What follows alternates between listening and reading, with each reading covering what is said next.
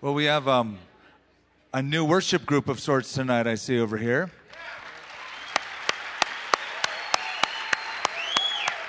We have some members of my staff, Dave Rao on the guitar, then Jen, my assistant, next to Dave, Amy over there. Then we have Paul on guitar. And then from the Lively Hearts Club Band, we have Ken Riley on the bass.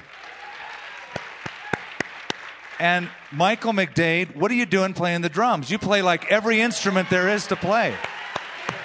Let's see, he plays guitar, he plays keyboards, he plays piano, and drums. Of course, you just lost your reward in heaven because I mentioned that, but it's good to have you guys. And then to my right here, this is my guru. I wanted to introduce him to you. Now, this is Terry Willis. He's a member of my staff as well.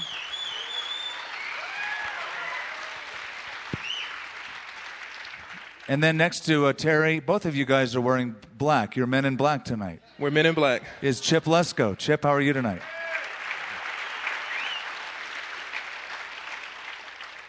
These men are filled with wisdom. That's why they're up here. And they're going to answer any question in the world that you might have. They said they could answer it. Isn't that what you told me? That's what he said. Oh, okay. Okay, now, before we have a few questions. You know, we get a lot of questions that come in, and we need to take some time every now and then to actually answer them. And it's a good thing that we do, because I have a couple of emails right here, from one from Spain and one from Cuba, thanking us for Line Online. They watch it live from those countries.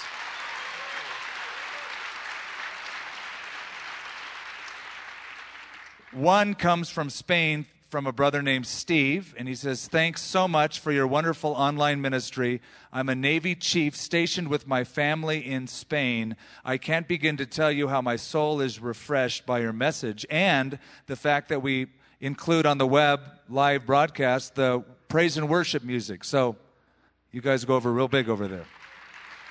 You're in Spain. And then we have one from Cuba.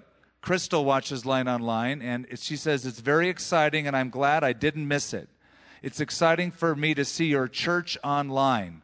And then she asks, "Also, is there any way of recording this online?" Well, Crystal, if you're watching this live, you can go to the archive section and watch any of the Line Online broadcasts at any time you wish. So it's always available 24 hours a day, as long as you have a computer available of some kind.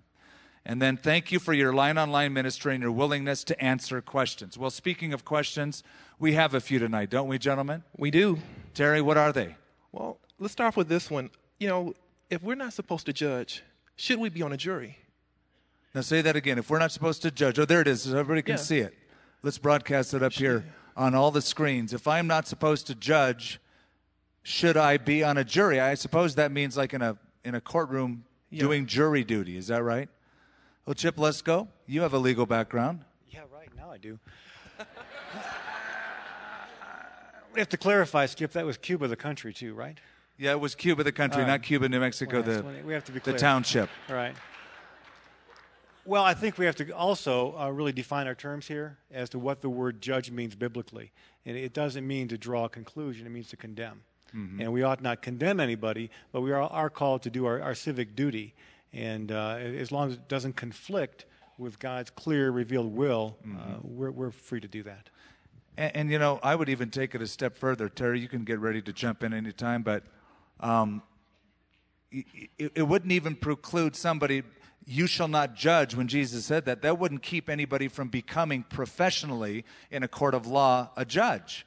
It's not speaking of, they're two completely separate issues. One is to not have all the facts and assume you know a person's motive and to hypocritically, sensorially judge that person versus somebody who's actually, like you said, Chip, a civic duty type of an issue. I think there's also something where, you know, when people read that, they're missing also about mercy. God set the state up to be in that place for capital punishment and to judge, but we want to step in that place. We see something, we think, if I was judge, I would do this. But God is leaving that again for the state, where our thing is, one, to pray. If we're not praying, we're probably judging. If we're not forgiving. And if God did that with us concerning us being sinners, I think we need to do that with people, but leave judging always in the right hands. Right. God will judge. God will judge. You know, let's just sort of rephrase the common biblical mandate. Don't be a sin sniffer. Don't be a gospel Gestapo, like you and you alone are the righteous one, and you can pass judgment on people. For as you said, God is the ultimate judge. Yes. And in Israel, there were judges that God set up. And Jesus himself talked about going to court and paying the last penny. So in his own words, there was this endorsement of such. But they're still God's servants, the people that are in that position.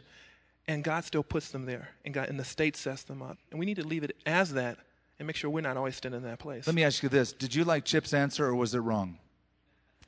I did like Chip's answer. Okay, I just wanted to put him on the spot there. Okay, we have a second. This is just fun. You know, you kind of take it a little too seriously. It's just, we're having fun up here. Chip, go ahead. Also, skipping the issue of judging, God made provision for a city of refuge. An interesting concept. Right. He provided that place of forgiveness and for mercy. Next question, though, is relevant to today and what's going on in our world is there such a thing as a holy war? Boy, well, I guess it would depend who you ask, wouldn't it? That would be we're asking you. Yeah, well, you're asking me. Okay, thank you. Well, you know, the definition of a holy war goes back for us, at least in our history, to the Crusades, when there were a group of people who believed that it was justified to go to the Middle East and kill people who didn't believe in Christ, namely Jewish people especially. Mm. And people who wouldn't submit to this mandate. It was not unlike what Islam is doing in some places today. And, of course, September 11th, in some people's book, was considered part of a holy war, a jihad. When I was in New York City at Ground Zero a week after the Trade Center fell, there was graffiti on pieces of paper around, and you could freely express whatever was on your heart. And one person drew a picture of a boxing ring and two boxers in it. One was standing up victorious. The other one was on the ground defeated. An arrow to the victorious boxer said Muhammad. The boxer lying on the ground had an arrow pointed to it, and the words Jesus were scrolled.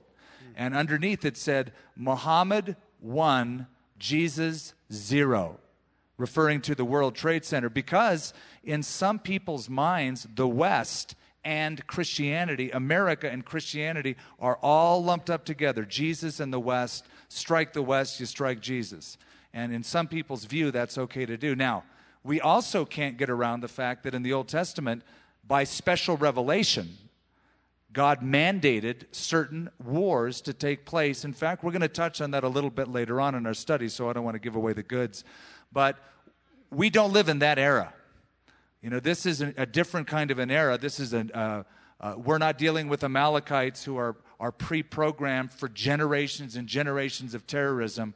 We're dealing now with a new covenant and the dispensation of grace. Isn't there a higher view also that we are involved in a spiritual holy war? Oh, we are involved in spiritual warfare, certainly, yes. I think the question is probably a little more on the literal side, right, as I read it. Now, Terry has spent a good bit of time with martial arts. That's right. Now, that's an interesting idea. You know, I don't think you go out on purpose to harm people, or do you? I've never had a chance to use it. My goal is to look... Well, not that way. Let me ask you this. Just if you and Chip were to have a fight right now, who would win? That's all I want to know. He would surrender, he said. Go ahead, Terry. Sorry. Well... Jesus fought with the army of Israel in the Old Testament. In the New Testament, he came to look, to seek, and give life, to save it. So when I think about martial arts, I'm looking at if I call him my opponent, I don't want him to injure me, and I don't want to injure him. And with that, I've never had to use it. Size helps a little bit. You're not going to hurt me, are you? I want a job. Okay. I guess that's a good answer. Do we have time for another question? What else do we have there on the list? Regarding Saul, if a person commits suicide, do they go straight to hell? We get that question a lot here. People call him on the phone. We do get that question a lot. You know, that's going to be really toward the end of this book where he does commit suicide, but it does bring up that issue. And, you know, it's interesting. The U.S. judicial system sort of relegates a suicide victim to somebody who is insane. That's generally the view of the law. They say, well, he was insane. He's not responsible for his actions. And, you know, I've met people who have come close to the brink of suicide and even later on did indeed take their life. And it did seem, though this is painting with a broad brush, it certainly doesn't apply to everyone, I think that a person can get to a point where they do not understand the value of right and wrong. And it's just like we would talk about a kid saying the age of accountability, whatever that age might be depending on the child. But then what if a person never actually gets to that age, or if during a period of Great Depression comes to a point where they're not knowing what they're doing, thus in a sense not responsible for their action. So I'm going to say I would never guarantee a person who committed suicide, or of course I couldn't do that, but a person whose family member committed suicide that they would go to heaven necessarily, but I would balance it out with God's mercy. God's merciful. God knows the hearts of people. It is a sin, but I would never presume on the mercy of God and just say, oh, it's no big deal and pass over it. I think it is a very grave issue. I believe the same, and as we were talking earlier, I think salvation is based on one thing. It's based on Christ. Right. And someone may have been under delusion at that point, listening to Satan, not listening to what God has said, and they may take their lives. Jesus talked about one sin that was unforgivable, which was the blasphemy of the Holy Spirit. Yes. Chip Lesko, do you have any words of wisdom? I think the issue is not taking your life by your own hand, but what you did with your life before that moment. And if you ever committed to Christ, that's the higher view. That's right. It all goes back to that, doesn't it? Our relationship with Him. Thank you guys for joining us tonight. Let's continue with worship. As you open your Bibles to chapter 13, and I'm going to be summing up great portions of it and then honing in on some of the verses themselves, because we want to look at three steps, as you saw on the screen, that Saul, the first king, took in his degeneration and ultimately his rejection by God. Now, as you're turning in your Bible, a couple of announcements. If you are watching over the internet and you have a question about tonight's study, even while we're doing it, just send it on over, and they'll process it upstairs. And if it's a question that fits with our study, then we'll just answer it right here on the fly. And also a word about questions. Sometimes we're getting questions that have to do with studies past, and we want to answer that with our staff. But as far as answering it, you need to sort of anticipate where we're going. That's why we give you in the bulletin and even on the net what we're going to be covering in the next few weeks, so you can formulate a question based on that information. The other announcement is next week we have a special guest for Line Online. Greg Laurie will be here doing our study with us. He's on my board of directors, and he and Raul Reese will be in town, and so Greg's going to do it, and I'm going to see if Raul can at least stay and we can interview him, or, you know, maybe Terry and he could have a fight because they're both karate people. I don't know. We'll figure out something.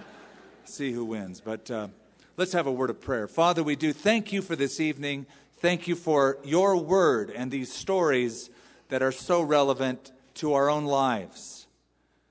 Lord, some of us have had a busy day and even a crazy week.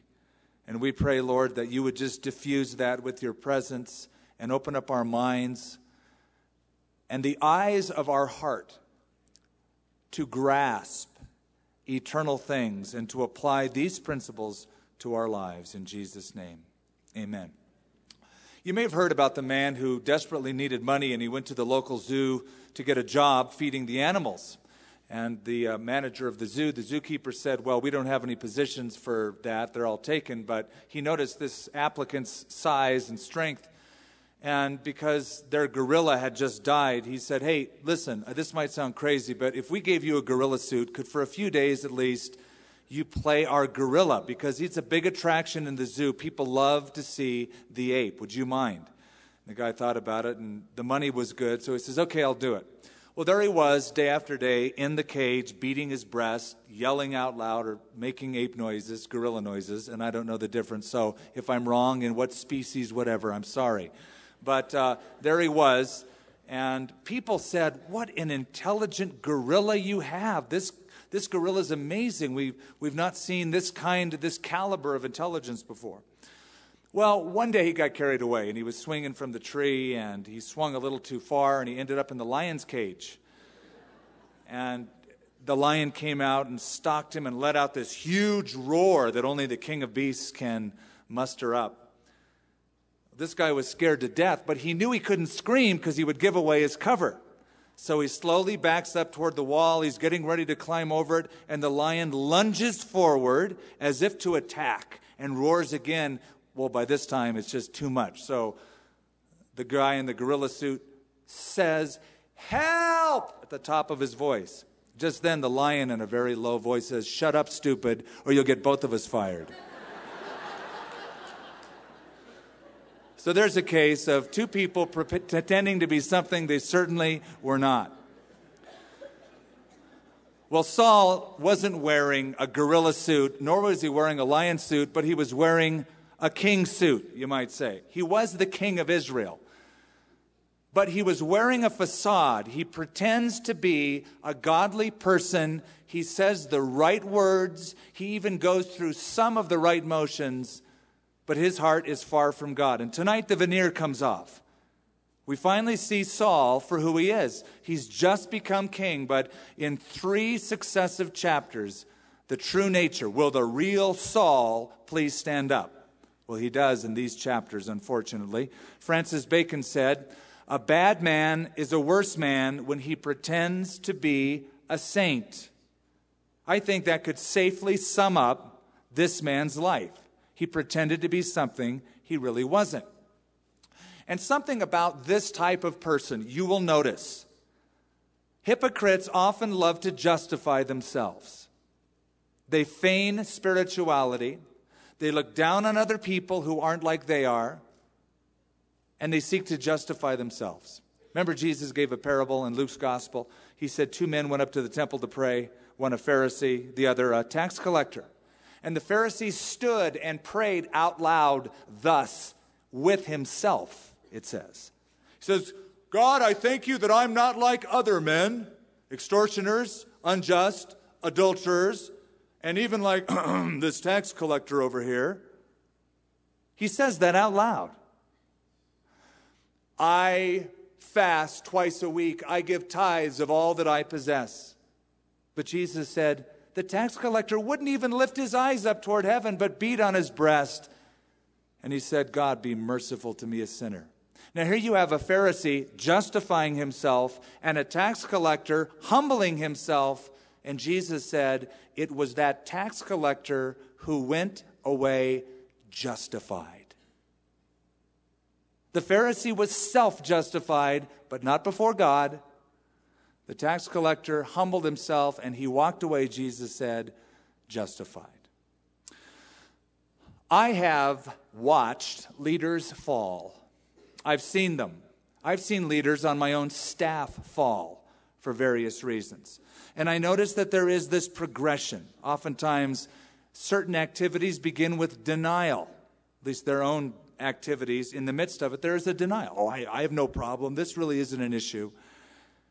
And then from denial, there's arrogance, and then a list of other things, and we're going to look at them tonight. Chapter 13, verse 1.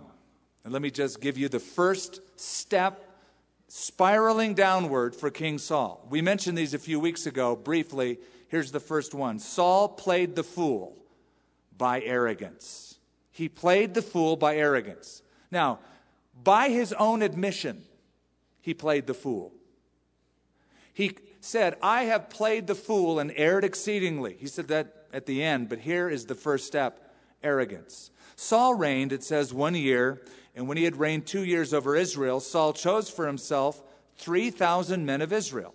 2,000 were with Saul in Michmash and in the mountains of Bethel, and 1,000 were with Jonathan, that's his son, in Gibeah of Benjamin. The rest of the people he sent away, every man to his tent. And Jonathan attacked the garrison of the Philistines that was in Gibeah, and the Philistines heard of it. And Saul blew the trumpet throughout the land, saying, "Let the Hebrews hear." Now you notice that as we're reading the scripture, we're showing you some scenes, actual footage of Israel in this area around the Judean hillsides where this is taking place. Saul was at, it says, Michmash, or Michmash, if you want to be more Hebraic. This is about 7 miles north of a town called Jebus. Have you ever heard of Jebus? It's the ancient name for a city you're familiar with, Jerusalem. It was called Jebus. The capital was at that time in Gibeah because that's where Saul was from. He made his own hometown the capital. So that's what he is protecting with his 3,000 men. However, though he has 3,000 armed men, he's about to encounter 30,000 chariots plus soldiers. He's going to be greatly outnumbered, which causes many of the children of Israel to actually flee, hide in the caves. Now notice what we just read. Jonathan attacked the garrison of the Philistines that was in Gibeah, and the Philistines heard of it. Then Saul blew the trumpet throughout the land, saying, "Let the Hebrews hear." Who won the battle? Jonathan. Who blew his own horn? Dad. Now you might think, well, you're making too much. He's just signaling. But I would call this military plagiarism. He gives no attribution to his son. In fact, you find something out about Saul in reading his history. He likes to sit around and watch things and blow trumpets and give orders. But Jonathan, on the other hand, his son, is the real fighter. Saul loves attention. Do you know anybody like that? There are certain people they just can't stand when you're not talking about them, when they're not on the stage, when they're not the ones that everyone is after. They just can't stand it. Saul was like that. He didn't want David. He didn't want his own son to get any of the limelight. And so this is sort of a preview of this man's life. Saul blew the trumpet. Well, 30,000 chariots plus soldiers. They recognize they're outnumbered. And it says in our text that they flee. Some of them go all the way across the Jordan River. Some hide in caves because they know they're outnumbered. Look at verse 8. Then he waited 7 days. Now, he was told to wait, to go to this place and wait for Samuel the prophet to come, and this man of God would offer up a sacrifice tantamount to, let's dedicate our lives to the Lord. But he doesn't do that. He waited 7 days according to the time set by Samuel, but Samuel did not come to Gilgal, and the people were scattered from him. So Saul said, "Bring up burnt offering and peace offerings here to me."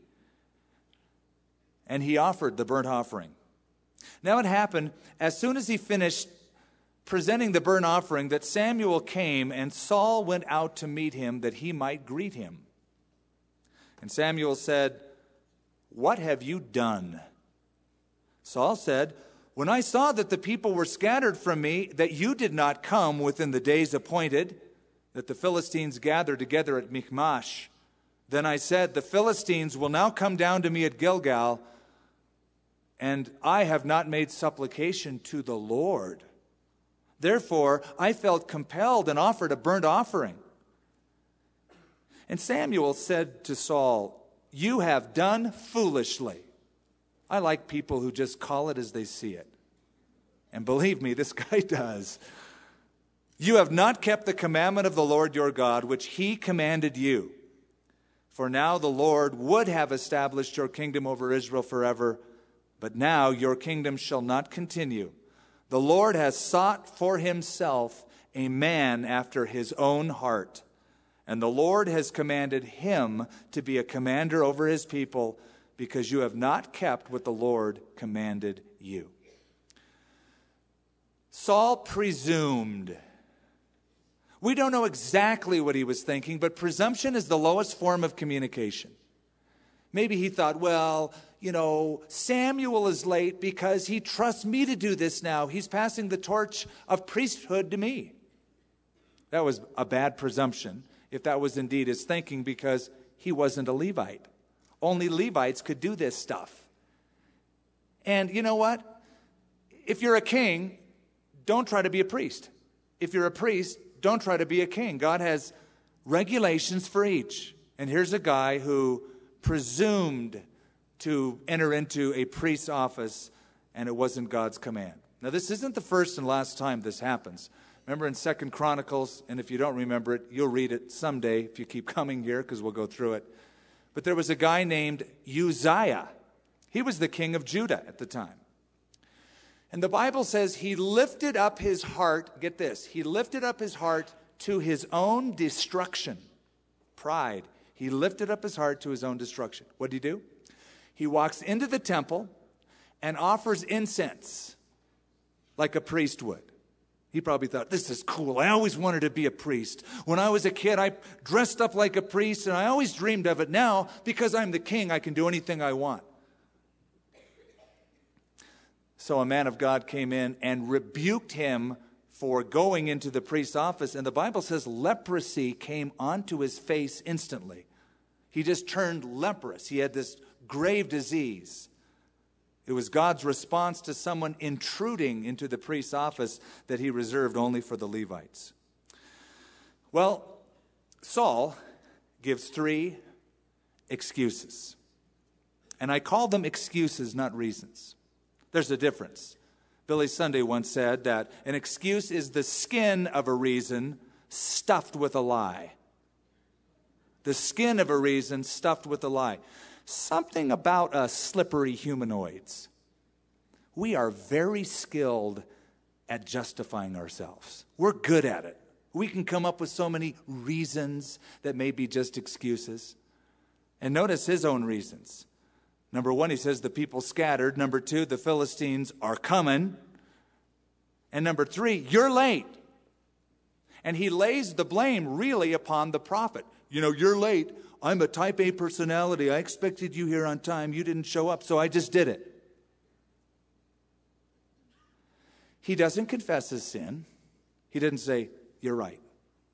I know what the Bible says. You're right. I know what the law says. I shouldn't be doing this. He makes up excuses.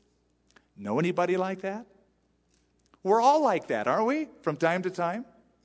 Well, here's his excuses. He didn't confess his sin. He justified himself. Do you remember just a few chapters back how this man began his reign? When Samuel first called him, he thought, oh, who am I? You know, I can't be the king. Who am I? Now he's singing a different tune. Now he's saying, look who I am. Not who am I, but look who I am. I'm the king. I can do anything I want. So he is lifting up his heart. Pride, arrogance is that first step. He thinks he's something more than what God called him to be. It gets worse. I'm going to sort of spill the beans a little bit. Chapter 15, it says that Saul went up to Mount Carmel and set a monument to himself on Mount Carmel. That's how bad it got. He started naming universities and monuments and things after himself, the great king of Israel. His pride went from one stage to the next. Now, go down a few verses to about verse 17. Because Saul returns to Gibeah. At this time, he only has 600 men with him, which enables the Philistines to continue their attacks against Israel because their army is depleted. They're scared. It says, verse 17, the raiders came out of the camp of the Philistines in three companies. One company turned onto the road to Ophrah. That would be where Oprah Winfrey is from. No, I'm just making that up. This is Ophrah, actually. There's a PH. And to the land of Shual. Another company turned to the road to Beth Horon. Another company turned to the road to the border that overlooks the valley of Zeboim toward the wilderness. Now, there was no blacksmith to be found throughout all of the land of Israel. For the Philistines said, lest the Hebrews make swords or spears. Think of the situation Israel is in. They haven't developed metallurgy for iron implements. They have sticks and bronze at best. When they want to get their farm implements sharpened, they have to go pay the Philistines who have developed this and maintained control over this technological edge in warfare at the time. gives them a disadvantage. They are disarmed. The Philistines are well armed. And the Philistines are terrorizing, attacking the Israelites. There is an interesting ideology, and it really is idealistic, I believe. It's a philosophy that talks about disarming America. And there have been administrations that have sought to not pay for military protection. It's not an important issue. And it's idealistic because it's the belief that we're going to come to a place in history where we're going to recognize we're all swell people and we're going to just kind of line up around the earth for one big group hug and we're going to get over this warfare. So if we begin with America by disarming America, disarming honest people, good people who would need to protect themselves, you will eliminate war. No, you won't eliminate war. Because you have one problem, you see. It's called the heart of man. It's desperately wicked, the Bible says. Who can know it? And that's not generational. It's not like, oh yeah, it used to be desperately wicked. It still is. And you give man technology and he becomes who he is with technology. But if you just eliminate all weaponry altogether, what you will do is enable thugs to become worse. Because you're not going to disarm criminals. You're not going to disarm thugs. It's historically proven. If they want to get stuff, they will. We see a situation of this happening right here. You know, I work as a volunteer. I'm a chaplain for the FBI. And this last week we had a memorial service that they have yearly for the Bureau. And at this memorial service, all of the names of FBI agents who have fallen in the line of duty in history since it first began, their names and testimonies of their death are read. I found it interesting that in all of the FBI's history, only 47 men have fallen in duty. And that's encouraging, but as they're reading how they died, they died going after mobsters, the gang in Chicago, the gangs in New York, drug traffickers bringing things into the country, bank robbers, people who are amassing weapons to go against, to bring an uprising of anarchy. Edmund Burke once said, "All that is necessary for evil to abound is for good men to do nothing." For good men to do nothing. Israel needed to do something. Well, they continue to do things in these chapters. Now we come to chapter 14. The army is reduced, as I said, to 600 men. Saul is sitting under a tree watching, it says, the beginning part of this chapter. He's watching under a pomegranate tree. It's kind of nice. He's eating and watching. But Jonathan, his boy, he's not a watcher, man. He's not a sitter. He's a doer.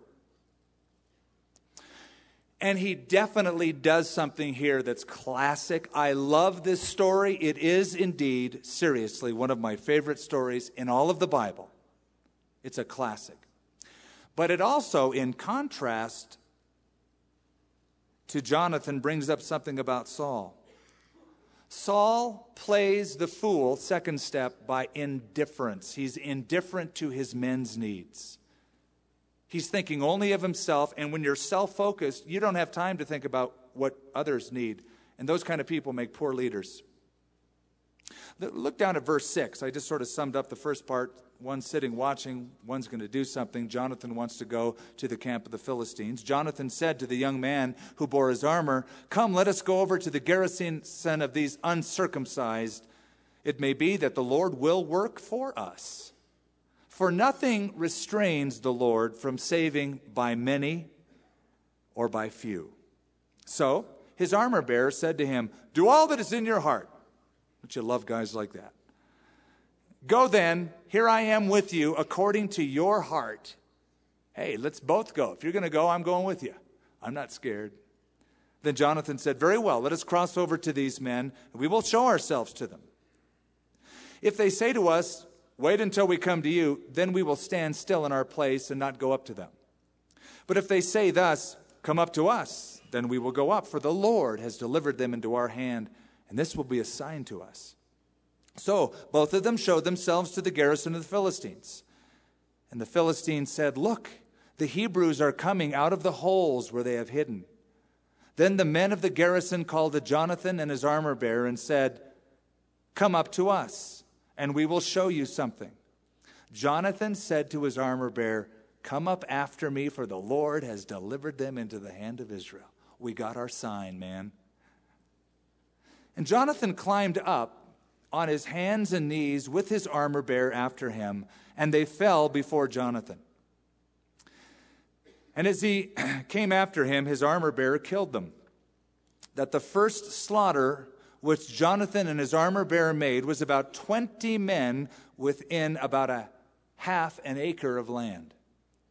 And there was a trembling in the camp. Most interpreters see this as an earthquake that happened just at that time. In the field and among the people, the garrison and the raiders also trembled, and the earth quaked, so that it was a very great trembling. Now, Jonathan knew he was outnumbered. Obviously, you have a camp of Philistines. He's got two. He and his armor bearer. Some think he had a small contingent of men as well, and these were sort of the point men that went up to spy it out and go first, and then the other group would come later. But he's outnumbered. And so he takes them into this, if you followed this geographically, topographically, into a narrow mountain pass. You can still find it in Israel today and go to this spot. Into a narrow mountain pass so that he could control the warfare in a small perimeter of land. It would be hedged in by a canyon. Back in the Greek days, the Battle of Thermopylae, it was called, in eastern Greece, same tactics were employed.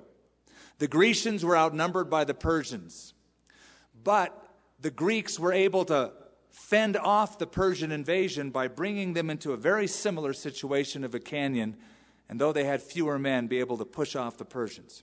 Also, interesting side note, I was reading that General Allenby, the British general, if you know your recent history, you remember who he was. He fought in the Middle East. Read this chapter the night before he fought and won the Turks in a very, very important battle. He read this. Some believe that he was a Bible-believing Christian. I don't know, but if the authors that know him well are correct, then here's a guy who's reading his Bible and gets inspired for the next day's battle. Well, look what Jonathan says. He goes, "Let's go up." And listen to him. "It may be," I don't know for sure, but "it may be that the Lord will work for us, for nothing restrains the Lord from saving by many or by few." Don't you love that attitude? Hey, I got an idea. What would it be like if you and I went to the camp of the Philistines? "Well, what do you mean, Jonathan?" "Well, God's big, right?" "Yeah." "And God can do anything, right?" "Yeah." "And God's all-powerful, right?" "Yeah." "Well, I was just thinking, if God is all of that, if he wanted to, not that he would, but if he wanted to, he could use just you and I, and we could whoop all of them." Do all that is in your heart, Jonathan. If you're going, I'm going.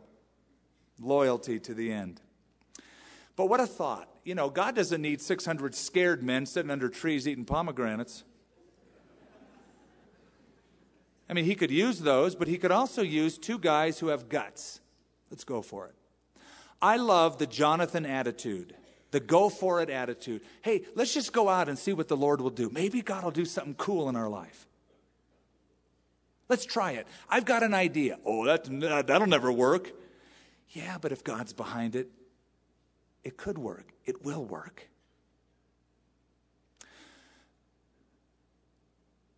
I was a young surfer in Southern California, and I thought, do you think if I moved out east to New Mexico? It's all a matter of perspective now. I'm as far west as you could get. If I moved out east, do you think the Lord could Could he like use me to like start a church? I don't know, but it's God. He could do anything. And I had a good friend back then named Kent. He said, go for it. I'll go with you. Those were some trying years. They were some adventurous several months. And I remember trying to talk people into coming with me. Hey, you got to come out and we can start this thing together. You can be a worship leader. You could do this. Oh, I don't know. I don't think God's calling me. Okay, I can buy that, no problem. God's not calling you. Don't want you to come anyway, want you to stay. I only want you to come if God's calling you. A couple years later, I got a call, phone call from some of these people. Suddenly, God was calling them. Now that we had a church established and a payroll to pay staff, I feel like God's really called me to work alongside of you. Really? Where was your adventurous spirit a couple years ago? It's great to find these adventurous types. Let's just see what God will do with our lives. They went out. Jonathan has a proper concept of God. Saul does not. Saul has a huge sense of himself. Jonathan has a huge sense of God. One is focused on God. One is focused on self. There's a huge difference between them. Jonathan recognized that God is not limited by human resources, human capabilities. God has no limitations at all. And you will do well to remember that when you pray. Why is it that when we pray, we often bring our own weaknesses, frailties, inabilities into our prayer life? Oh, God, I don't know if you could ever see fit or could even do something here, but who are you talking to? God, hello, Creator. I think that before we pray, or even as we pray, we should do what they did in the book of Acts chapter 4. They set it up by recognizing to whom they were addressing this communication. They had a huge need. They were being threatened. They could be killed. But they didn't rush right in and go, oh, God, we're going to be killed. This is how they began their prayer. Lord, you are God. You created the heavens, the earth, the sea, and everything that is in them. Good way to start your prayer. It elevates the whole thing. You recognize you're praying to God. He can do anything. And when you get that perspective, the request sounds a whole lot easier for him to fulfill. When you recognize, oh, you know, if I were to ask my buddy this, it would be a problem. If I were to ask my boss for this, it wouldn't even work. But if I were to ask God for this, God can do anything. And he's my Lord. Jonathan had that kind of a perspective. You remember Abraham and Sarah, when God said to Abraham, I'll be back in a year. Your wife's going to have a baby. And she laughs behind the curtain to herself. I'm an old hag. And that guy out there just said, I'm going to have a baby. Oh, could I have pleasure in my old age? She said that to herself silently, but the Lord spoke up and said, Abraham, why did your wife Sarah laugh? And she shouted back from the curtain, I didn't laugh. Liar. He said, you did laugh. Is anything too hard for the Lord? What are you facing tonight? What big issue is on your plate tonight? What are you grappling with? What in your immediate future is just overwhelming? Okay, it's overwhelming. We have established that fact. Now, second question. Is anything too hard for the Lord? No. So then, difficulty must always be measured by the capacity of the agent doing the work. If you're doing the work, go ahead, crumble. But if you're rolling it onto God's shoulders, and difficulty is measured by the one doing the work, Lord, your God, you made the heavens, the earth, the sea, everything that's in them. Piece of cake. That's his attitude. Okay, in the meantime, let me speed ahead in the story. They take roll call. Army roll call. See who's there and who's not there. Jonathan and his armor bearer are not there. So Saul consults supposedly the Lord. He says, bring the ark here in verse 18. Bring me the ark.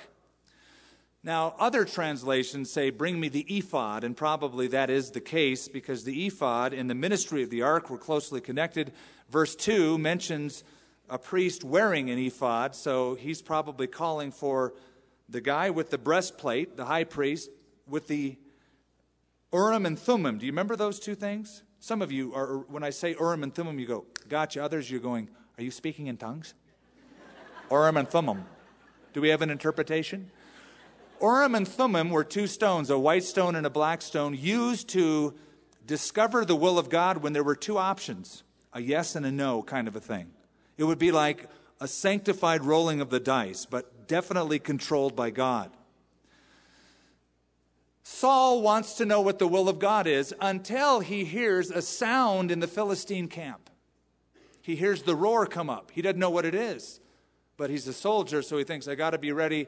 And in effect, he says to the priest, withdraw your hand or cancel that order with God. I'm too busy to inquire of the Lord. We got to get up and do something. Verse 27, let me back up just a tad. In the midst of all this, Saul gives a stupid order. And it really was lame. He tells his fighting men, his soldiers who need energy, like to fight all day long, and he's going to make them walk 18 miles. You'll see this. They can't eat anything. We're going to fast. Oh, sounds so spiritual. Lord led me to fast. Excuse me, we're in a battle. Oh, I know, but we're not going to eat anything until we've avenged these enemies. Well, Jonathan wasn't around. So look at verse 27. Jonathan had not heard his father's charge the people with the oath. Therefore, he stretched out his hand out the end of the rod. He stretched out the end of the rod that was in his hand and dipped it in a honeycomb and put his hand to his mouth. His countenance brightened. He found some honey on the road. He was hungry. Cool, he said, and he ate it. And one of his people said, your father strictly charged the people with an oath, saying, cursed is the man who eats food today. And the people were faint. Well, no wonder. But Jonathan said, my father has troubled the land. Look now how my countenance has brightened because I tasted a little of this honey. You get the picture here. Saul is acting spiritual, but this is irrational. The fighting potential of an army is lessened. It's hindered if you don't give them energy. So in verse 31, now they had driven back the Philistines that day from Michmash to Ajalon. So the people were very faint. That's an 18-mile pursuit. They were desperately hungry. In verse 32, the people rushed on the spoil, took the sheep, the oxen, the calves, slaughtered them on the ground, and the people ate them with the blood, raw meat. Ugh.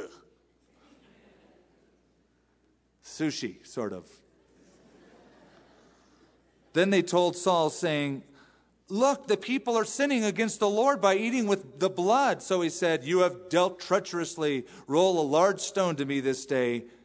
Verse 35, then Samuel built an altar to the Lord. This was the first altar he built to the Lord. Oh, he built an altar. Whoopee-doo. It says the people were faint. They needed to do something. They reacted. They disobeyed Leviticus 17, which says you shall not eat meat with blood. They ate it. It was unkosher. Saul sees this is a sin. He's the guy that caused it. Hello. Makes a big to-do about it. Because of his indifference, he's looking at himself. He's trying to act spiritual, no food. Because of his indifference to his men, they were hindered, and he caused them to stumble, literally to sin. Now think for a moment what he could have done as a leader. He could have inspired people, but he intimidated people. You can either inspire people or you can intimidate people by your role, by your leadership. Leaders often intimidate, but good leaders inspire others with that go-for-it attitude. For instance, Nehemiah did that. Nehemiah and his merry men and women were faced with a huge task of building the walls of Jerusalem that had been broken down and burnt with fire. But he told them of God's hand upon his life, what the Lord was leading him to do, how he left his post and he traveled those many miles, and he was there to build the walls of Jerusalem. And the Bible tells us the people built the walls, for the people had a mind to work. Inspired by a leader, the people had a mind to work. But Saul, unfortunately, intimidated his people with these crazy, indifferent, goofy dictates, and that's why he never had loyalty around him. Nobody was loyal to him because of this kind of activity. Verse 36, so Saul said, "Let us go after the Philistines by night and plunder them until the morning light, and let us not leave a man of them." And they said in a faint voice, "Do whatever seems good to you." I mean, these guys are hungry. And notice, then the priest said, "Let us draw near to God here. Hey, we're not going anywhere. Let's pray. Let's seek the Lord before we go anywhere. Before we go on your little pursuits, let's seek the Lord." So Saul asked counsel of God. "Shall I go down after the Philistines? Will you deliver them into the hand of Israel?" But he did not answer him that day. God wasn't speaking. And Saul said, "Come over here, all you chiefs of the people, and know and see what this sin was today. For as the Lord lives, who saves Israel, though it be Jonathan my son, he shall surely die." But not a man among the people answered him. Okay, Saul prays. God says nothing. God has nothing to say to him. God has nothing to say to those who are repeatedly disobedient, as you have seen and will see that he is. He's got his heart bent on his own deal. So if you're not going to obey what I said last time, why should I tell you something more? If you're bent on your own deal, if you're bent on your own kingdom, if you're bent on being number one, and you're not going to listen to me and you're going to act this way, I've got nothing more to say. Nothing to say to him. Now, Saul interprets the silence of God as, oh, there must be sin in the camp. There was him, but he thinks it's somebody else. So they go through drawing these lots, and the lot falls on Jonathan. And verse 43, Saul said to Jonathan, "Tell me what you have done." Jonathan told him and said, "I only tasted a little honey with the end of my rod that was in my hand, so now I must die." In other words, do you hear how lame this is? "Yeah, I really sinned, Dad. I confess, I ate honey. Of course, I won the battle, but it doesn't matter. I ate honey, and I know that makes you angry, so kill me."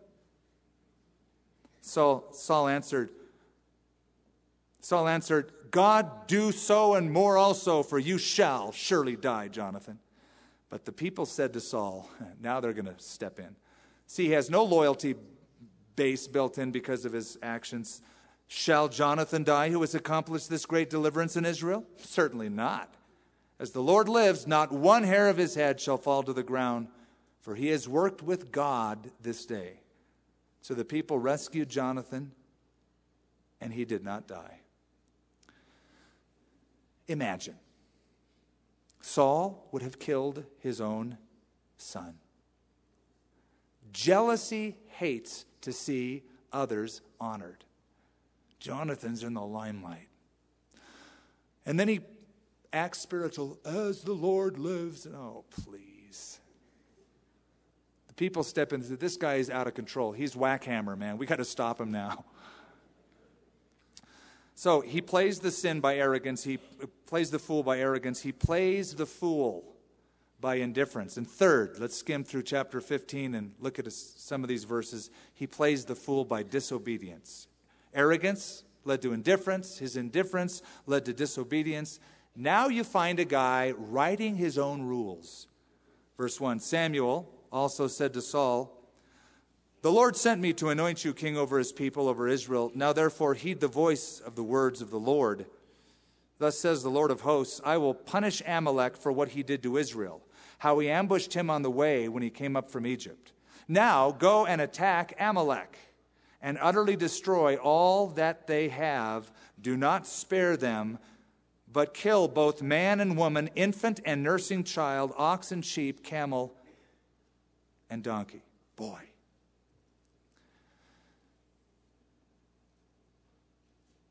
That seems to us extreme, doesn't it? We hear that. That seems very extreme, like God is performing extreme surgery here.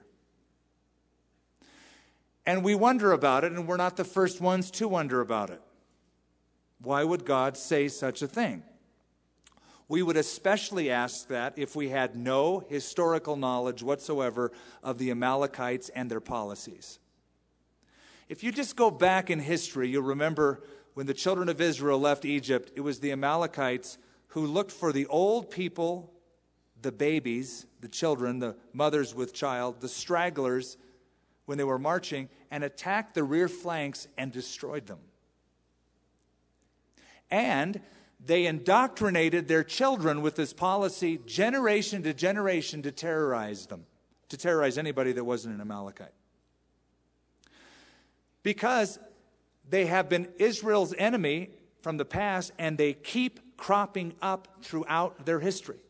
They keep cropping up. That's why God in the Old Testament, after the incident in Exodus, God said, "You shall blot out the name of the Amalekites forever." And he said to Moses, "Tell that in the hearing of Joshua." They didn't do that. They didn't really do that. It seems that some escaped or some were let go. And you say, well, what's the big deal? Well, go to the book of Esther. Not now, but in your mind and later. We don't have time. There was an Amalekite named Haman. And Haman was almost successful in destroying every Jewish person in the kingdom. That was his aim. Kill them all. It was like Nazi Germany. He was an Amalekite. One of the leftovers, one of those that weren't destroyed. And, again, they had this indoctrination. Destroy Jewish people. Kill them. And they indoctrinated their children as such throughout their history. That's a problem. And I'm not going to solve this problem, but we're facing, not we are, Israel in the Middle East. And potentially we are too, because we're aligned with Israel. We're seen as the enemy. Israel is facing a huge problem now. It's not just what do we do with the Palestinian issue, it's what do we do with the Palestinian children. You know, we have a mindset in America, let's kill Saddam Hussein, the problem's over. Oh no, he has a son who's worse than he is.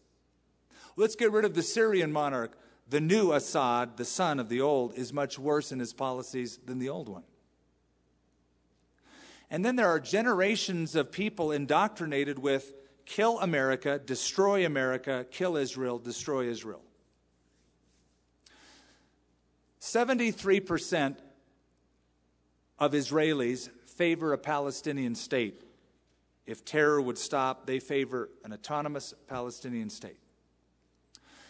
But 69% of the Palestinians favor suicide bombings.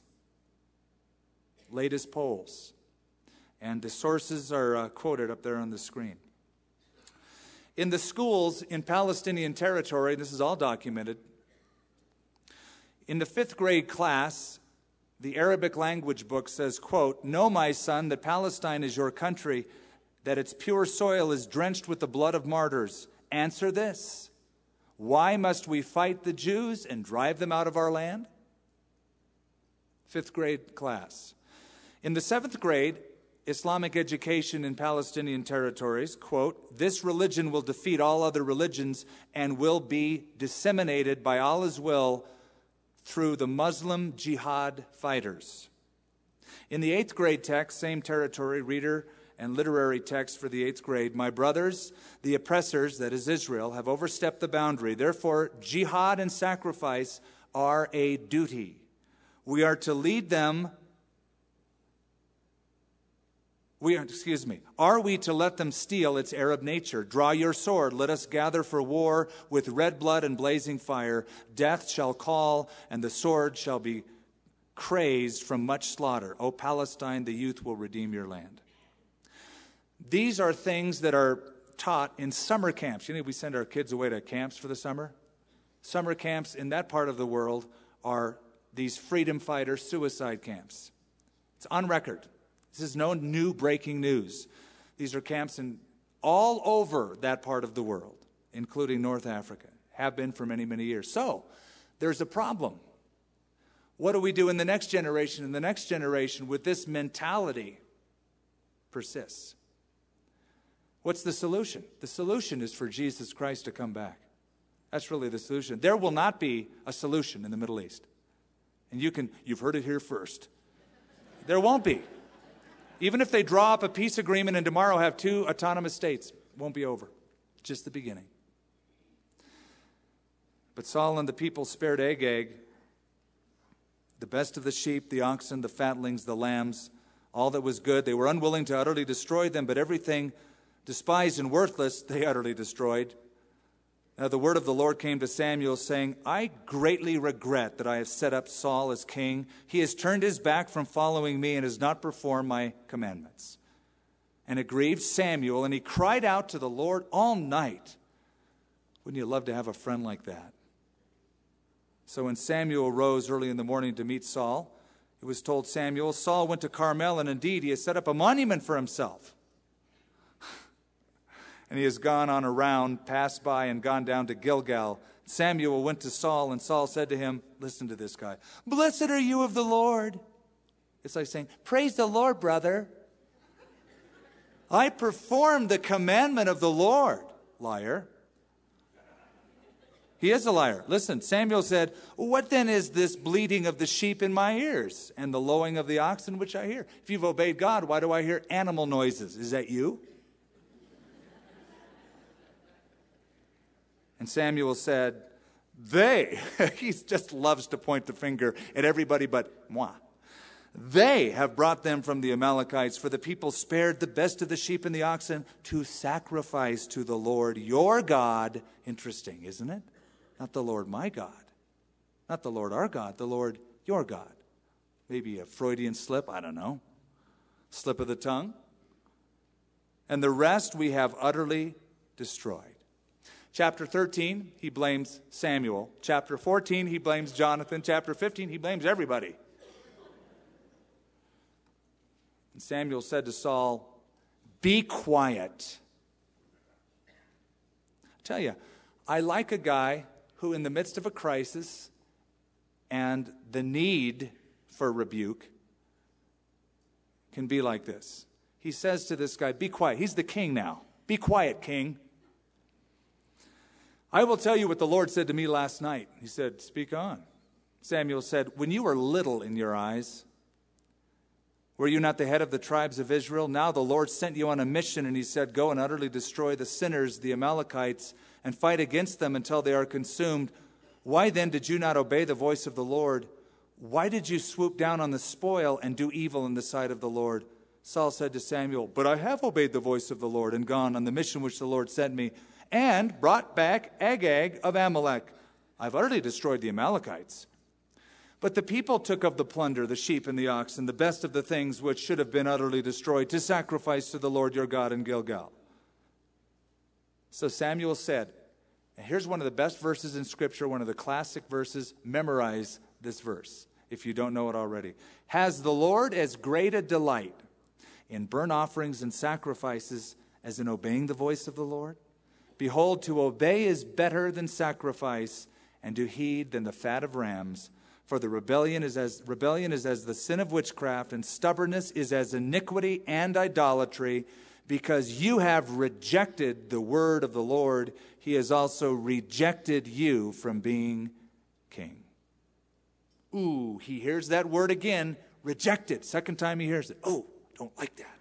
He said rejected. That's right. It's over, buddy. Think of the irony of this man who has heard from Samuel repeatedly the word of God, who knew the word of God, who knew the commandments of God, but flagrantly disobeys. He played the fool by disobedience. He's disobeying God. This is a warning to some who like to talk about themselves as being Christians right with God in sort of a generic, friendly style. there may be sin in your life. You know you're disobeying God, but you say, oh, but deep inside, I love the Lord. Deep inside, Jesus and I are close friends, man. We're real close. Really? Well, Jesus said, if you love me, keep my commandments. Jesus said, you are my friends if you do whatever I tell you to do. The problem with many church people is we don't really believe what we believe. We have a formal creed, we have a formal theology, but then it's disconnected from our practical theology. We love to sing, Jesus is my Lord, but I'll sleep around during the week, but I'll leave my husband and wife, but I'll cheat and steal. We won't say that, but we disconnect formal theology from practical theology. So the question is, in all of the rhetoric about God and I love him and I sing to him, when does the Lord bit really kick in? When do you actually, because he's your friend, obey him? That was Saul's problem. Disobedience. And he is rejected. Now, in the next few verses, he'll say, you're right, I've sinned. I've sinned, I'm wrong. Verse 24, he mentions that. And he says, because I feared the people and obeyed their voice. Bingo. He feared men. He was concerned about his reputation in their eyes, not God. But then it goes on to say, and let me just sum it up for you. He says, okay, I've sinned, but honor me before the people. Honor me. But don't just leave like this. You've announced that I'm rejected. At least let's save face. Honor me before these people. Let's make a good show that I'm really a good guy. At least just do it temporarily.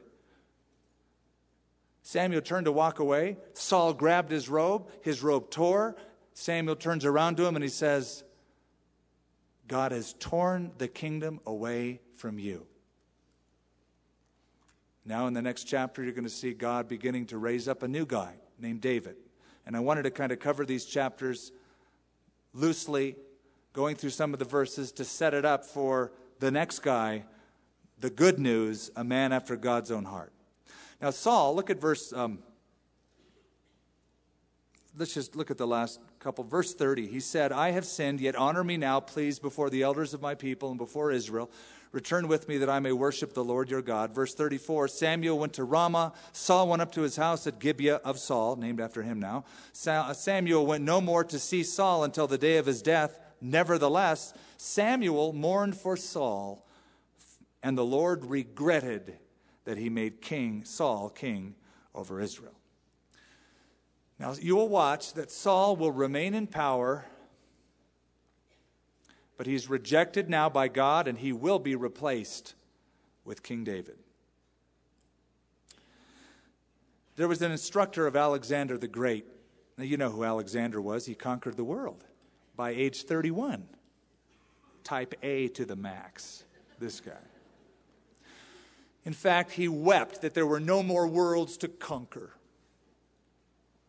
One of his instructors, looking back over Alexander's life, spoke a little tribute to this intense king. He said, oh, Alexander, Alexander, golden child, able to conquer the world, unable to conquer his own passions.